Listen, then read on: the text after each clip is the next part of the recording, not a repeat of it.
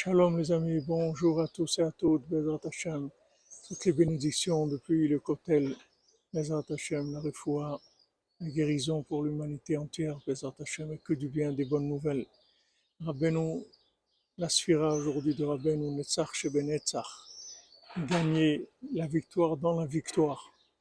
Rabbeinu dit, avec quoi on gagne Avec la parole. La parole, c'est ce qui permet de gagner toutes les guerres. Une fois, il y a un élève qui est venu pour parler avec lui. Il n'arrivait pas à parler avec Rabbi Nachman. Rabbi Nachman lui a dit Habitue-toi à parler avec Dieu, après tu pourras parler avec moi aussi. Si on s'habitue à parler avec Dieu, après on peut parler avec tout le monde. Parce qu'en fait, Dieu se trouve partout et dans tout le monde. Et quand on s'habitue à parler avec Dieu, on s'habitue à parler avec la divinité qui se trouve partout dans le monde. Donc c'est l'ouverture de la communication. Et la communication, c'est la délivrance, c'est la réussite, c'est la victoire dans tous les domaines, Bezrat Hashem. Tout dans la miséricorde, tout dans la facilité. Hachem vous bénisse.